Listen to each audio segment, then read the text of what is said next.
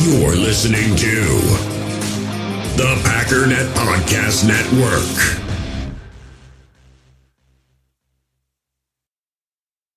We all have smartphones, and we all know they're pretty amazing, but they also can be amazingly distracting, especially when we're around other people. So, US Cellular wants us to reset our relationship with our phones by putting down our phones for five. That's right, a company that sells phones wants us to put down our phones. And to see what we find, learn more at uscellular.com forward slash built for us.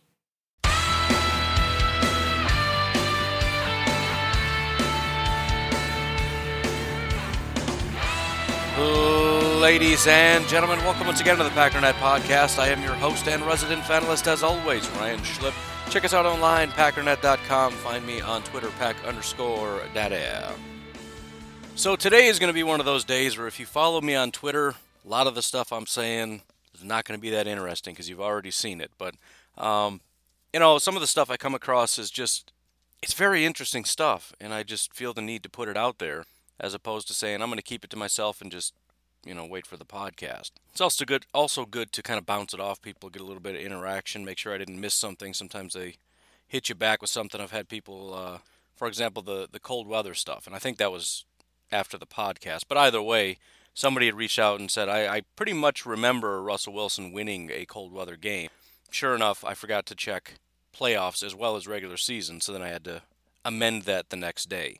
But um, you know, there's there's there's good and bad here. It's the bottom line. There's there's some really good news and some really interesting stats, and then there's some things that are going to make you kind of worry a little bit. But at the end of the day, as we know, two good football teams. But I want to start off with um, what I would consider to be the worst thing that I found. and I want to start off with that first, especially before I forget. Um, First of all, thank you to Sutton for the uh, donation. I really appreciate that. He also dropped me a question, so let's start off with this. He says, Question for this week's content Has Jalen Ramsey or the Rams secondary struggled against anything we do well, or how does 17 match up against Ramsey? The first question, not going to answer. I might at some point answer. I don't if I can think of how. But I did look into the second part and it's not fantastic. And, and it was something, and I don't remember what it was, but uh, something I think Peter Bukowski had retweeted that kind of sparked my interest. And it was something to the effect of Davante has never done X, Y, and Z against a first team All Pro maybe corner. And it was it was only in- interesting because I wanted to investigate that. But I again I don't care about Pro Bowl stuff. It doesn't mean very much. But I did want to see okay well how well does he do against good corners? Now, of course, I'm not smart enough to, to send myself the information that I looked up, but um, bottom line, I went back over three years. I looked up top 20 corners via PFF. Now, you got to understand, when you get down to 15 through 20, we're talking not even super elite, right? Super elite is like top five, maybe. Even in the top five, you get a couple that are kind of you know, whatever. Top 10, you probably got some really good guys, whatever, but I just wanted to see top 20. The only game I saw in which Davante Adams had an even somewhat good game was, I think, 2018 against Prince Amukamara. In 2018, the Bears, similar to the Rams actually, had three corners inside the top uh, 20. Fuller, Callahan, and Prince Amukamara were all in the top 20 for cornerbacks. And I think he had like, let me look it up. He had six targets, five receptions for 80 yards by far his best day against anybody in the top 20 at cornerback. And Prince Amukamara was right around the 20 mark and was the third best corner for the Bears.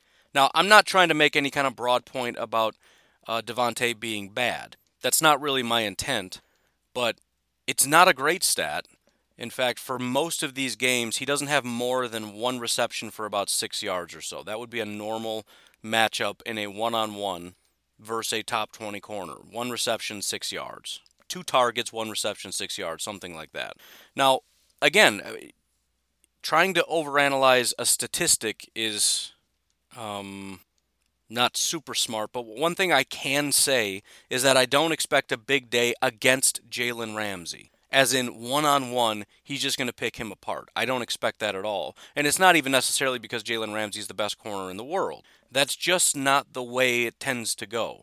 Now, the other thing to keep in mind is that we know Davante has had very good games for many years. How is it possible? Because we're talking about multiple games. Well, my assumption comes down to the Packers do a good job of creating mismatches. That is to say, look at how well he does against, let's say, the number two corner, the number three corner. Or in the case of, you know, let's say the Rams, it may have to be a mismatch against the linebackers, which is why in our Discord chat with the guys that I work with, I reached out to coach and I said, "Hey, any idea if they play a lot of man or if they mix it up with zone? Because if they play man to man all day with Jalen Ramsey and Dave and Davante Adams, he can't get away. I don't think any team actually does that because that creates more problems than anything. If if you're just going to play man, we got some other options for you. If we know what you're doing and you're going to play man, you're in trouble. So they they got to mix it up on occasion. And I think in those situations, um, the goal the, the goal for Davante has to be creativity, right? Try to get a free release based on you know bunch sets or something to that effect. If they're in zone, get them over on a linebacker. This is how Davante can really tear things up. But again, based on what I'm looking at, for whatever reason, and and I'll let you come up with whatever narrative you want. I'm just giving you the information. He does not go toe to toe with top corners and beat them. Um, on this season, he's gone up against I think three corners in the top 20. None of them are really very good. Uh, Xavier Rhodes. There's there's two Colts corners that are currently top 20, and I don't even remember the other one. But I want to say it's. Ah, I got the tweet. Let me look up the tweet. Here's the tweet in its uh, entirety. I'll skip the first sentence. Adams has played against three corners ranked in the top 20 all year. Against those three, Adams has four targets, one reception for five yards, and a touchdown. So he has a five yard touchdown that's it. That's the only reception he has against top 20 corners this entire year. Now, again, he's got massive stats. How is that possible? Because they all come against guys that are not top 20 corners. First of all, because we've faced very few of them. And second of all, when we do, he gets those yards against somebody else. And by the way, that touchdown is pretty much his only touchdown over three years against top 20 corners. The final sentence in that tweet the Rams have three corners in the top 20. Two of them are graded out higher than anyone has seen all year anyone he's seen. I was going to say that sentence doesn't make sense. Anyone Davante has seen all year. Two guys. Fact of the matter is, PFF has uh, one of their corners ranked actually higher than Jalen Ramsey. Now, I don't think anybody that, you know, I don't know that too many people would agree with that. And, and again, PFF doesn't just for talent. So you got Jalen going up against number ones and this guy probably going up against number twos. But the bottom line is he's just as dominant. And uh, Davante probably has a better chance if he gets on some of these other corners, but it's not like he's just going to blow him out of the water. Because the fact of the matter is, those guys are about as good as these other top corners that he's gone up against and done kind of nothing. So, again, it's, it's not going to be easy. You know, we talk about, well, it's, it's going to be a walk in the park because we got this number one offense. And, I mean, at the end of the day, you still have to find answers. And I'm trusting LaFleur to do it, but it's not just sheer will. It's not just we got Rodgers and Davante and they can beat anybody. History says that's not the case. And and again, a bigger problem isn't just that they have one corner. And by the way, if anybody watches my mock drafts, please keep in mind what I'm telling you right now, because some people don't like it when I draft a corner for a team that has one corner. By the way, Packers, it's easy enough to move a wide uh, a wide receiver over to the other corner if your other corner isn't good. Having one lockdown corner isn't the answer to everything, unless you're just going to have him shadowed 100% of the time, and that I don't think that's happened ever. Let me look at, at shadow coverage, see if anyone's ever followed somebody 100% of the time? The answer to the question is no. Some teams t- seem to want to be more willing to do that. For example, the, for example, the Miami Dolphins, Xavier Howard, very very good uh, player. 94% of the time followed John Brown. They had Noah Igbinoghene uh, in Miami follow Stefon Diggs 93% of the time. Xavier Howard followed DK Metcalf 91% of the time. But it's it's very rare.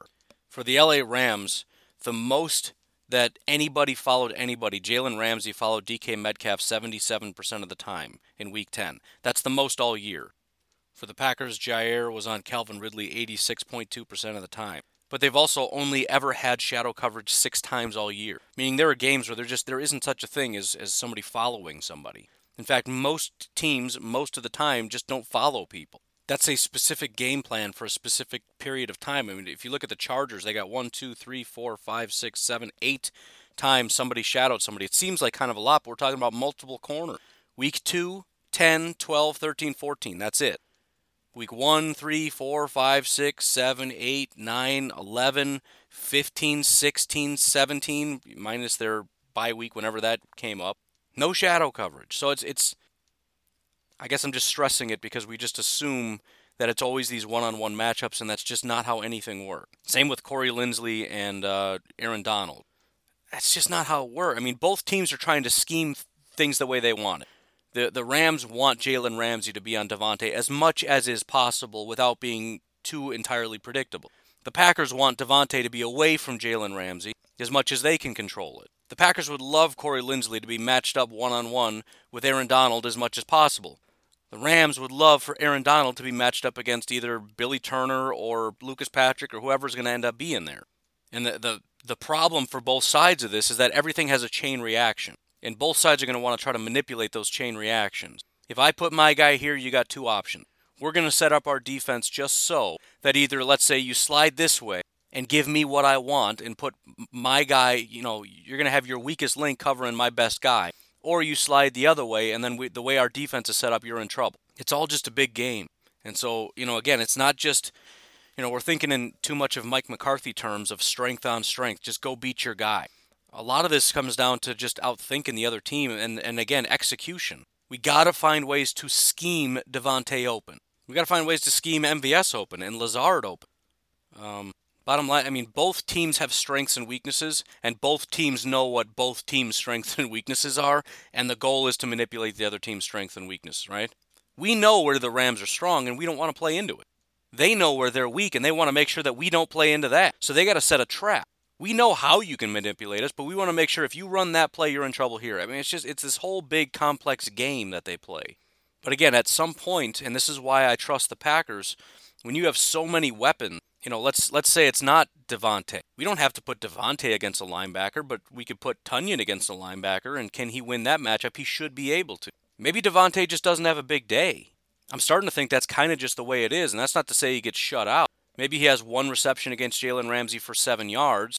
He has, you know, a reception against a safety for 15 yards and a two receptions against linebackers for, you know, 20 yards, I, you know, whatever. So he has four receptions for 50, 60 yards. Okay, but but how did we run the ball? Who else stepped up in the receiving? Did, did Aaron Jones have another 30, 40 yards receiving and a touchdown? Did Jamal get a couple receptions? Did Lazard get involved in the passing game? Maybe Davante has four receptions, Lazard has seven. I don't know. That's going to be up to Matt LaFleur to say, you know what? And it, you know, it's it's funny how I think I mentioned my son is really getting into Risk. That was one of my, my favorite games when I was a kid is playing Risk. And we got it on a phone, so we don't have to set up this big board game and it takes 10 years and all this setup and everything else. It's pretty rapid fire. And he never really understood why sometimes I would basically abandon a country and almost want them to come take it. I would bait them into taking that. And he it took him a while to understand that why don't you, what do you mean you don't care about that country? What do you mean you want them to take it? That doesn't make sense. And I explained that if they do that, for, you know, they got this, let's say they got a 10 guys on this one country, and I've got like nine on another, so they're probably not going to attack my nine with their 10, and that's the country, I, the continent I care about where I get my extra guys. If you don't know risk, then just ignore me. Ignore the specifics I get.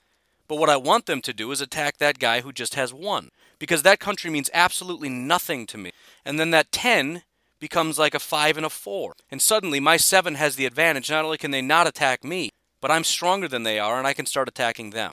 Similarly, if we sort of concede Davante, and again, that's not to say we never throw to him, but if we set it up that this team has to play afraid of Davante, they have to take their number one, or I guess number two, when you consider Aaron Donald, best asset, and allocate it to um, Davante, that erases their top guy in a sense that leaves some pretty vulnerable pieces that are just out there. Again, their linebackers and safeties are not super elite. Can we use our remaining pieces and attack those? We have running backs and tight ends that can all attack these linebackers. Again, you can use sort of bunch sets and things to try to get guys open. You got the the jet sweep action to not only try to stress the athleticism of the the defense, which they are quite athletic, but you're stressing the linebackers and you're also asking okay, your guys are better in coverage, but how good is your guy at getting off blocks against Allen Lazard? Are they big physical tackling corners? Because if not, we're just going to come at you that way, which is another good question for coach. And by the way, uh, again, he's going to be breaking this stuff down. One of the things, and I forget the terminology that he explained, are the two different kinds of defensive philosophies in terms of uh, what is it, spill and is it box, something like that. But depending on how they play that, we could try to stress the defense to the outside and attack their corners and, and their safety Question is, do, does their defense generally try to stretch you out? Which I think the Bears kind of do that. I've, I, I never realized it was a defensive strategy, but I've just noticed sometimes our guys are always like continuing to run, run, run, run, run to the sideline, and they just can't get anywhere. I didn't know that that was all intentional. That some defenses just are that way, and I feel like the Bears are one of those defenses that kind of act that way, where it's like you just there's nothing there, and you got to bounce it, and you just keep trying to get around it, get around it, get around it, and it just you, there's nothing there. But again, I, all this is just different questions. And I think the, the biggest benefit in a macro sense is that there's three talented phases out of the four, excluding the special teams. Rams offense and defense, Packers offense and defense, and the only real weak link is the Rams offense. So really the only way the Rams win this game is if they completely shut out the Packers offense because the Rams are going to score points, the Packers are going to score some points. If we assume that, you know, the Packers give it their best and the Rams give it their best, the Packers honestly should win the game. Because if the Packers continue to play defense as well as they have, the Rams should struggle to get to 20 points. The Packers probably won't get to 30 against the Rams, but they should be able to get into the 20s against, you know, so it should be, if we're just using a strictly mathematical kind of thing, we should be looking at like a 16 to 24 kind of game. I made that up off the top of my head, but but it, it makes sense. That's what the Packers defense has been doing. Rams offense has no no real ability to do better than that, better than average at least. And again, the Rams defense should be able to shut down the Packers offense much better than everybody else, but it's to a degree, not entirely. But it's a, it's a big test. I mean, it's a big test for uh, Matt LaFleur. It really is. I mean, a lot of this is going to come down to game plan. Game plan and execution is, is really I mean, that's pretty much every game. But but sometimes it's you know if it's a bad enough team, you can have a bad game plan and some sloppy execution and still pull it off. But in the playoffs, the bottom line is you got to be on top of your game with the game plan, and there has to be some good execution. Again, the, the Colts they lost because of execution. It was not the game plan. They had a great game plan. If they could have executed, they would have beat the Bills.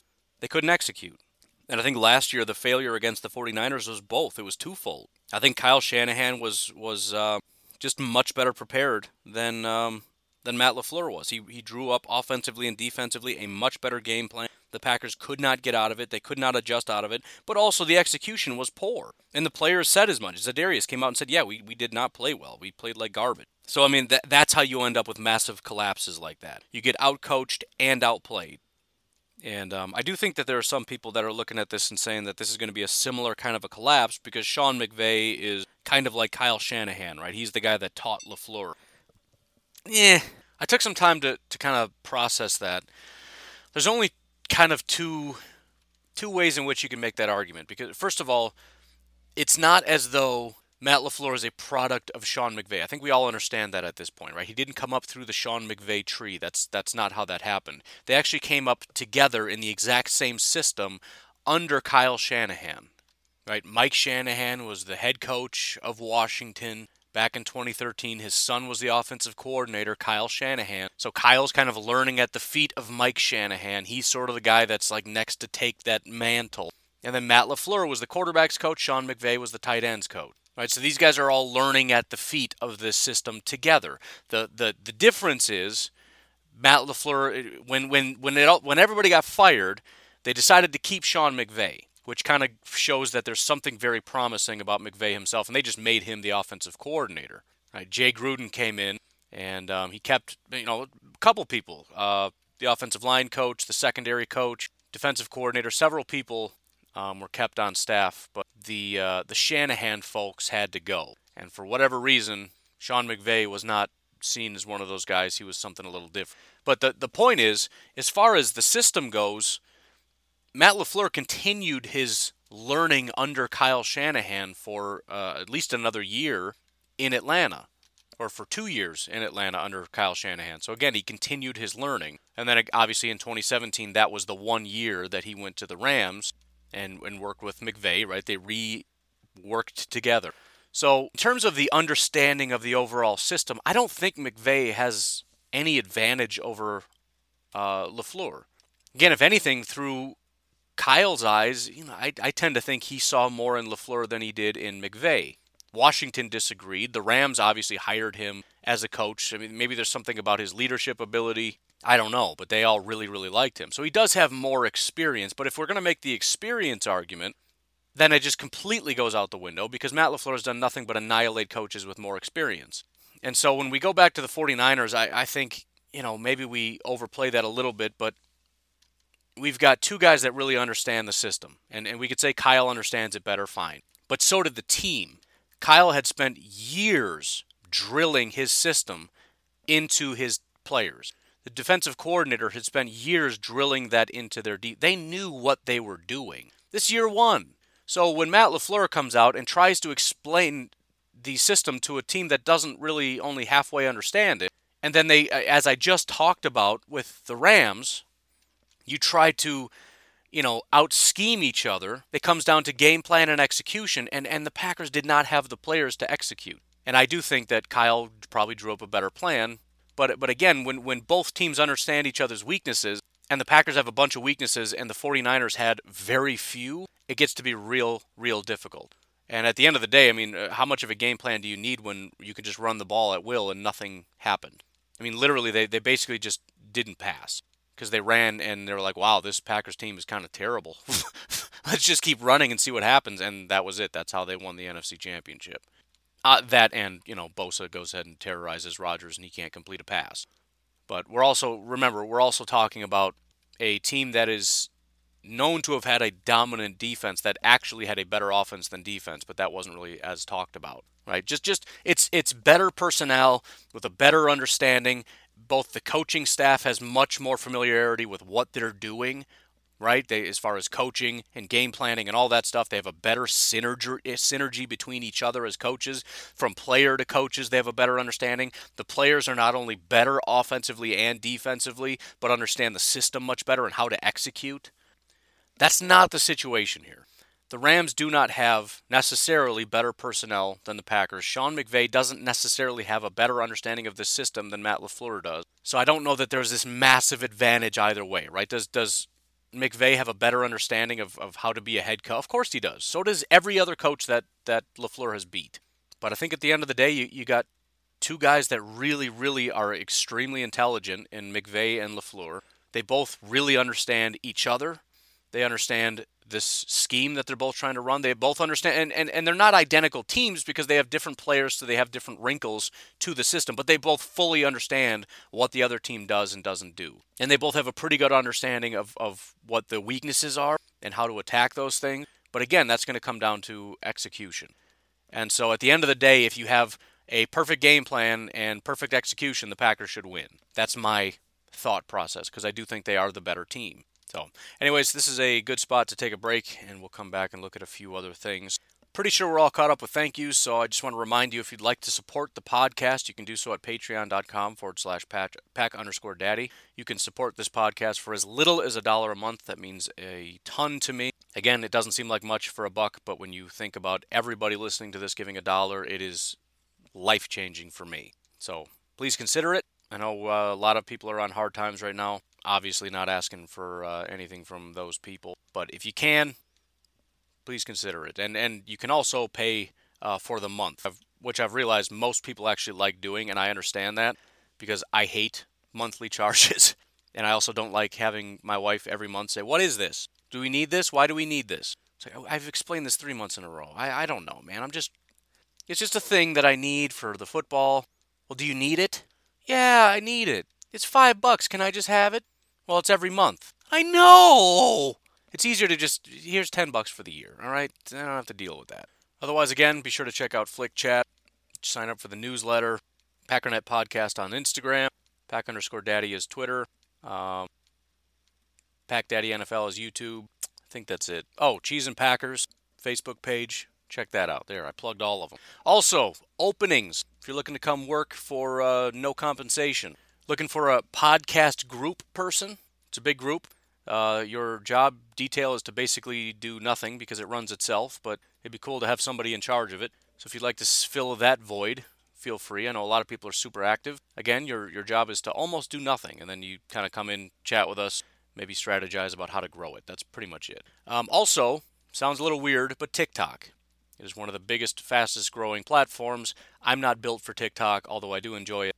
If any of you have any interest in being a TikTok person for the podcast, uh, talk to me about it. Or if you have a teenage child with absolutely no ambition, nothing to do, and you're tired of them being useless, you can um, send them my way, and I will maybe like send them a T-shirt, and they can do stupid dances for the podcast. I don't. I have no idea. I'm just saying. We'll figure it out.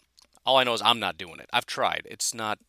It's not interesting to me. It doesn't have to be you either. It could be like created videos. If you like making videos, it could be funny. I've done a couple of those. I just again, time, not so much. Anyways, let us take a break. We all have smartphones, and we all know they're pretty amazing, but they also can be amazingly distracting, especially when we're around other people. So, US Cellular wants us to reset our relationship with our phones by putting down our phones for five. That's right, a company that sells phones wants us to put down our phones. And to see what we find, learn more at uscellular.com forward slash built for us. In the hobby, it's not easy being a fan of ripping packs or repacks. We get all hyped up thinking we're going to get some high value Jordan Love card, but with zero transparency on available cards and hit rates, it's all just a shot in the dark. Until now, introducing slab packs from arenaclub.com, the only repack that provides real value, a complete view on all possible cards, and clear hit rates for each one. Now, when I buy slab packs on Arena Club, it finally feels like I know what I'm getting. And honestly, the best thing for me and my son is the fact that we're kind of novices into this. When I walk into a card shop with my son, and a card says it costs $40, kind of just taking his word for it that that's a good value. So I appreciate the transparency on grading, as well as just getting excited about seeing what you could potentially get. Right now, you can get 10% off your first purchase by going to arenaclub.com slash packdaddy. Wow, that's crazy offer. 10% off a $400 slab pack. That's 40 bucks right there. Anyways, that's arenaclub.com slash packdaddy for 10% off your first purchase. So, a couple little insights in terms of, and I think it's fairly straightforward in terms of how you play the the Rams. And, and again, it's really um, don't be stupid and play into their strengths. Aaron Rodgers, I would say basically, but he literally came out and said we need to run the ball well, and I, and I think that's pretty evident. There's a large portion of the game plan is going to revolve around being able to run the ball well.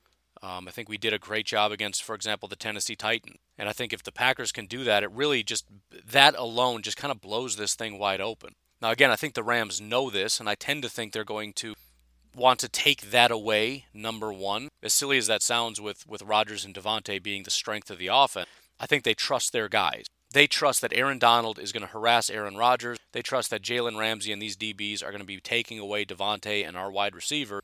And so I think their goal is going to be to load up the box, just just assuming, and not let us run the ball well. Because if we can do that, we can kind of impose our will. The other thing that's going to be important that I don't think has been said, but is kind of self-explanatory, is getting the ball out early. I mentioned yesterday how um, Aaron Donald's stats are uh, really, really good against the Seahawks. Actually, I think I was talking about Leonard Floyd, but it, but it also applies to Aaron Donald. He had eight pressures, eight pressures, and six pressures against Seattle. Obviously, he's got 104 pressures, so that you know whatever. But um, when I one of the things that seemed evident that I wanted to look into was um, how long quarterbacks hold on to the ball. Not surprisingly, Russell Wilson holds on to the ball longer than just about any quarterback in the NFL. And so, from that standpoint, the fact of the matter is the Seattle Seahawks were a terrible matchup for the Rams because the Seattle Seahawks like the deep plays, right? I think Buffalo would be another terrible matchup. Now, I know Buffalo already beat them. I get that. And it's funny because when you look at the stats, you, it'll break it down in uh, what happened when they got the ball out in less than 2.5 seconds and what happens when they got the ball out in more than 2.5 seconds. There were four times he was sacked when he held onto the ball for longer than 2.5 seconds, but they just kept coming. That's that's the point. They were able to overcome the fact that, that they basically did the wrong thing and it still worked. Not many teams have that kind of capability, but the fact of the matter is it plays to the Rams' strengths when your job is we don't really run the ball very well. We're not a dink and dunk team. We're a drop back, unload, and just launch it down the field kind of team. The Rams love that. They trust their DBs and they know they're going to get pressure. The Packers aren't really that kind of a team. They're they're always looking for it. They want that big shot. And obviously the the, the Rams will occasionally give that up. Hopefully MVS is ready to catch the football when it comes, but I, I think this team is kind of built to take that away. And, and it's what makes you a good D. It's same with the Packers. The Packers are they, they operate in a very similar fashion. We're not going to let you take the big plays. You can try to win underneath.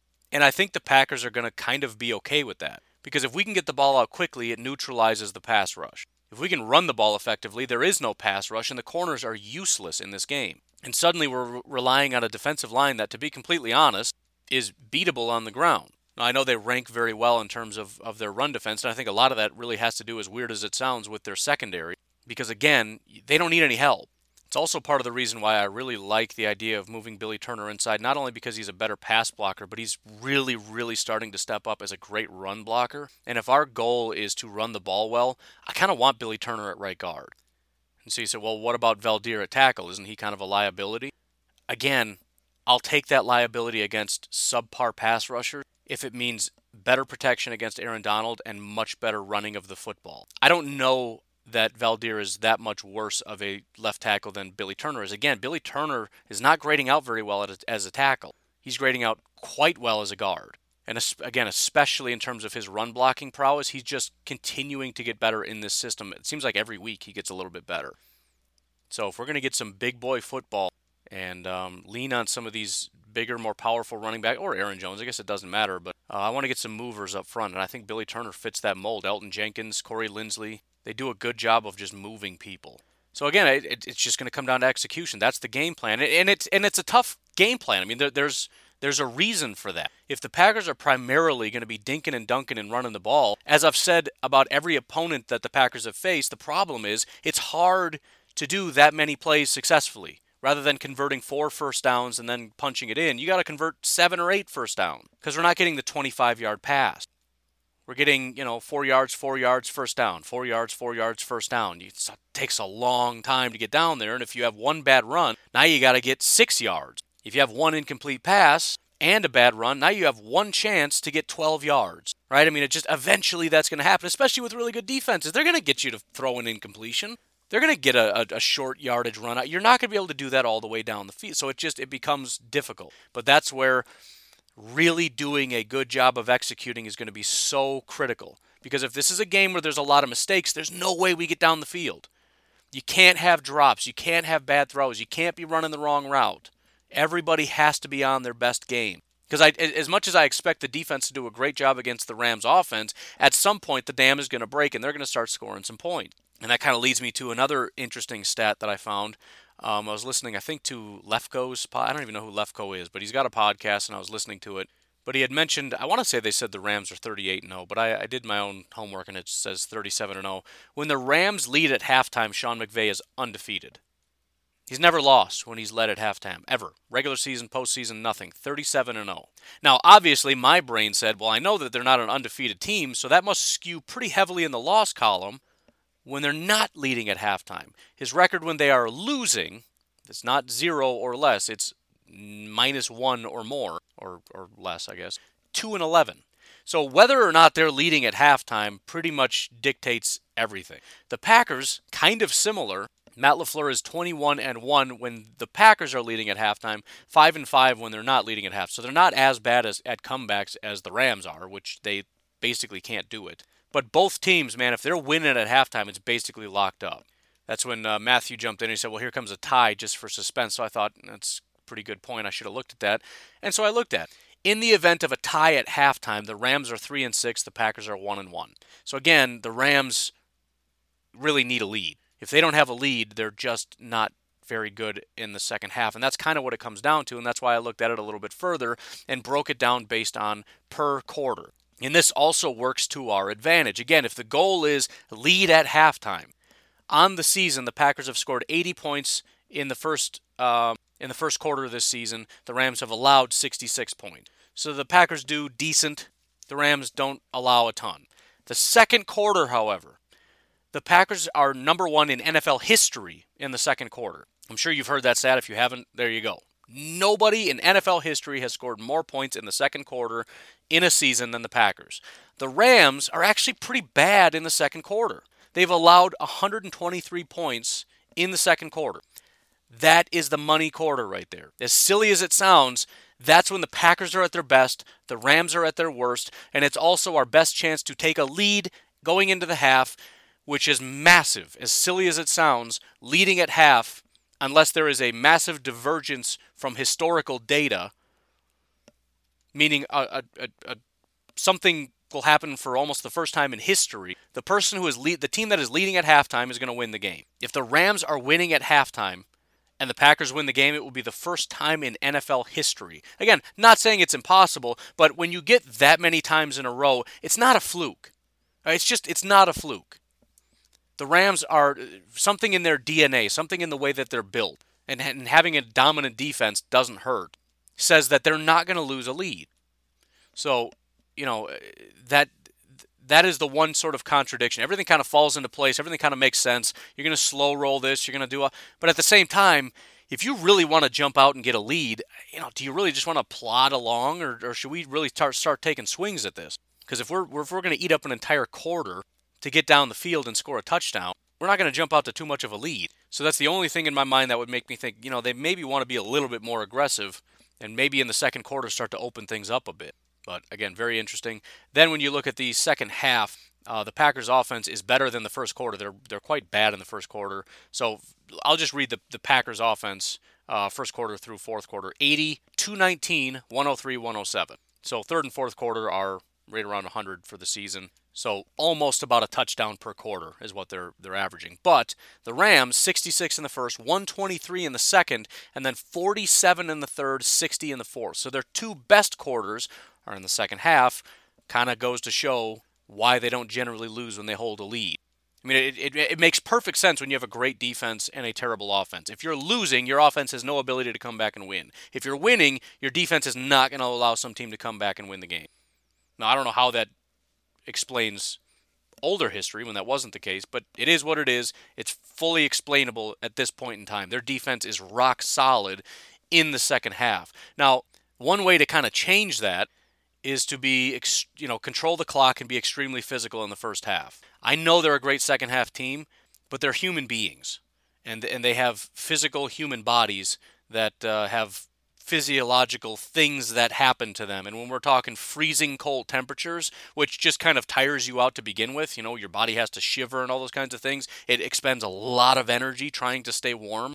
And if you eat up a lot of clock and you're running the ball a lot, they're going to be tired, man. They're just going to be really, really tired. And that's going to open up a lot of opportunities in the second half and really just kind of break with tradition, you know, to, to, to break the will of a team when when a team has an identity and you take it from them, it, it means a lot. It's extremely demoralizing when you know that you are dominant coming out of that, that tunnel. When you know the third quarter nobody's doing anything. When we come out at halftime, we are rock solid. And we come out with a 40 yard bomb that's going to take their soul. And so again, it's it's it's kind of tough, right? On one hand, there is a safe strategy that says we play to their we play against their weaknesses and we just kind of you know attack the midsection. We we work the belly a little bit. On the other hand, if you're able to throw the ball, you can crush them in the first quarter. You crush their morale. If you run and throw at will, it's over. Because their their entire identity is we're not going to let you do that to us. If they march down the field and score a touchdown, it's demoralizing. I, I understand you can you can make adjustments. You do this, that, or the other, and you know they're they're a good defense. They're professionals. I'm sure they'll bounce back to some degree. But man, you fly all the way out there. You've got Super Bowl aspirations. You've been hyping yourself up. We got. We're gonna kill them. We're gonna. and they just cut through you like a hot knife through butter. It does something to you, right? And especially when you get off the plane and it's freezing cold, and you're you're from Los Angeles, and it's just bitter cold, and you don't want to be there and then that offense does that to you, it's like, man, I hate this. I hate everything about today. I want today to be over. There's certain parts of our brain we can't control, right? There's entire parts of college departments that are dedicated to that. You know, salesmen try to manipulate those parts of your brain that you don't even know are activated back there. The way they say things, you know, making eye contact, saying your name, all these weird little things just to get you to, to feel a certain way and do a certain thing. You can be as pumped up and you can tell yourself all the things you want to tell you, but there are, again, physiological things that happen. When you get off the plane, it's freezing cold. A.J. Dillon smacks into you and it hurts real bad. And on that first drive, they go right down the field and score a touchdown like your defense doesn't exist. And you got 10,000 fans cheering, and you realize this is what a number one offense feels like. This is what 25 degrees feels like. This is what crushing defeat and failure feels like, and I don't like it. I want to go home. And you can sit on the sideline and pull up an iPad and watch some self help videos all you want. You're going to be crushed on the inside. You can go over there and listen to Tony Robbins. you know, trying to come on, Tony. He probably got a, his phone number. Tony, it's cold. Allen Lazard hit me and said I suck. What do I do, Tony? So I, I, I don't know. I, I, guess I'm conflicted on that. I don't know. It's going to be up to Matt LaFleur. They do whatever they want. And I, and I think, you know, game flow might dictate some of that, you know? You know what, what it is you should be able to do. We should be able to, to throw the quick stuff and run the ball and all that kind of, you know, we, we need to be able to execute that. But if, but if you're seeing some things and you think, you know, I think we can throw, I think we can attack this, I think we can manipulate that guy, we can put this guy on that guy and we can beat him. I mean, this might be a big day for Tonyan. Who know? We haven't seen him in a while. When was the last time he had a big breakout game? Maybe it's time. Who's to say that isn't the big mismatch that the, the Rams don't have an answer for? Or again, Lazard, running backs in the receiving. I feel like lately we've kind of gotten into a rhythm where we kind of do the same thing, right? It's Rodgers to Davante, Rodgers to Davante. Earlier on in the season, remember the first several weeks, there was a different guy every week that dominated. I think like week one was Davante, week two was Aaron Jones, week three was Lazard. It was just a different player that took over. Still the same team with that same ability. Right against the Titans, it was A.J. Dillon. Never even seen the guy, and he just took over that whole game. We've seen MVS. We've seen Jamaal. Heck, we even got a couple flashes from Dominique Dafney. So I don't know. I, I, guess it'll be interesting. I, I can't sit here and say I know what's going to happen. I know the, the intellectual thing is to say, well, we're going to get the ball out of our hand quickly. We're going to run the ball well. But I know there's a part of Matt LaFleur that's like, nah, I'm going to go right for the throat. If, if I have the opportunity to go at Jalen Ramsey, I'm going to do it. I'm not saying we're going to game plan for that. I'm just saying if it's, you know, if it's there, let's just do it. It's like I said the other day run at Aaron Donald.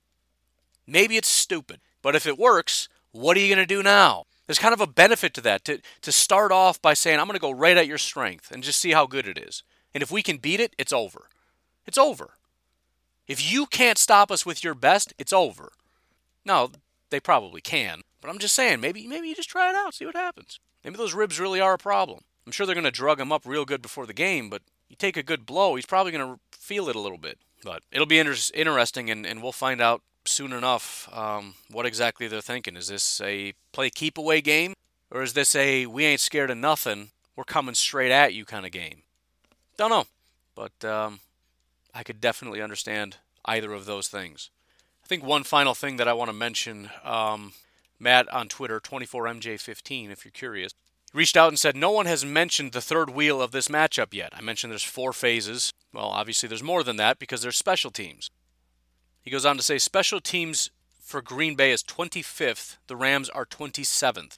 He said, I think it's going to be one of those uh, keys of the game to watch special teams and really who avoids making mistakes. He goes on to say, I think it's Aaron Jones' day on Saturday. I, I again, I could see that if if they have success running the ball, it's it's one of those things where we can just put a stamp on it early. If if we can hit these keys, we're gonna win. So let's try it and see what happens. And then if we can't do it, we move on to, to plan B. And if we can't do that, then we really got to dig deep and try to figure out the mismatches and the bunches and the free releases and da da da da da da. But if we can just line up, run, and, and Aaron Jones rips off 10, okay, then this is a good thing.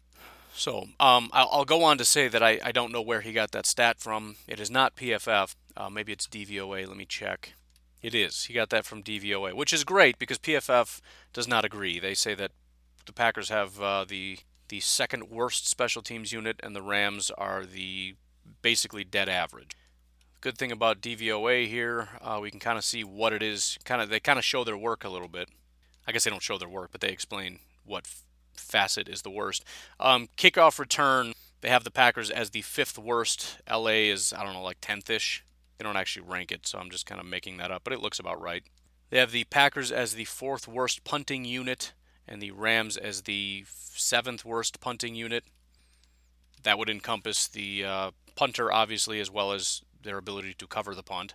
And then they have the Rams as the third worst punt return unit, and Packers are like, I don't know, eighth ish. So across the board, they're like bottom 10 in every facet of uh, special teams, with the exception maybe of, of uh, field goals. They have the Packers as the fifth best. The Rams are, I don't know, somewhere in the middle somewhere. Doesn't matter. No, actually, that's not true. They're uh, the sixth worst. So there you go. So, yes, just bad. Just very bad. Uh, bad at punting, bad at kicking, bad at uh, returning punts, bad at returning kicks. Neither team can do it very well at all.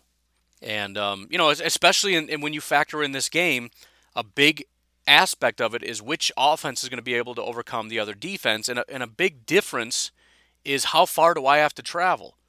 Well, that's we're talking about starting field position there. Well, something's got to give because while the, the Rams are terrible at punt returns, okay, but the Packers are terrible at punt coverage.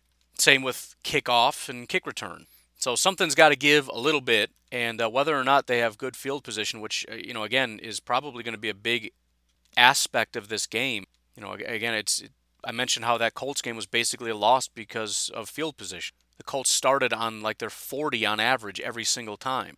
It's hard for a defense to defend that. So that's going to be a pretty big uh, emphasis, I think, for both teams. Whatever emphasis is worth. I'm sure they've tried to emphasize it all year, and it's not doing anything. But another key to the game, if you will. Anyways, I got to get going. You folks have yourselves a fantastic uh, Tuesday ish, somewhere in that range. Why is it only Tuesday? Please donate on Patreon. I'm so tired of this. d- oh, Tuesday. Just the worst. To be a long week, man. Going to be a long week. Why isn't it Thursday? It feels like Thursday. It should be Thursday. Can we just call it Thursday? I'll go to work today and tomorrow I'm taking the rest of the week off. Anyways, have a great Tuesday. Talk to you tomorrow.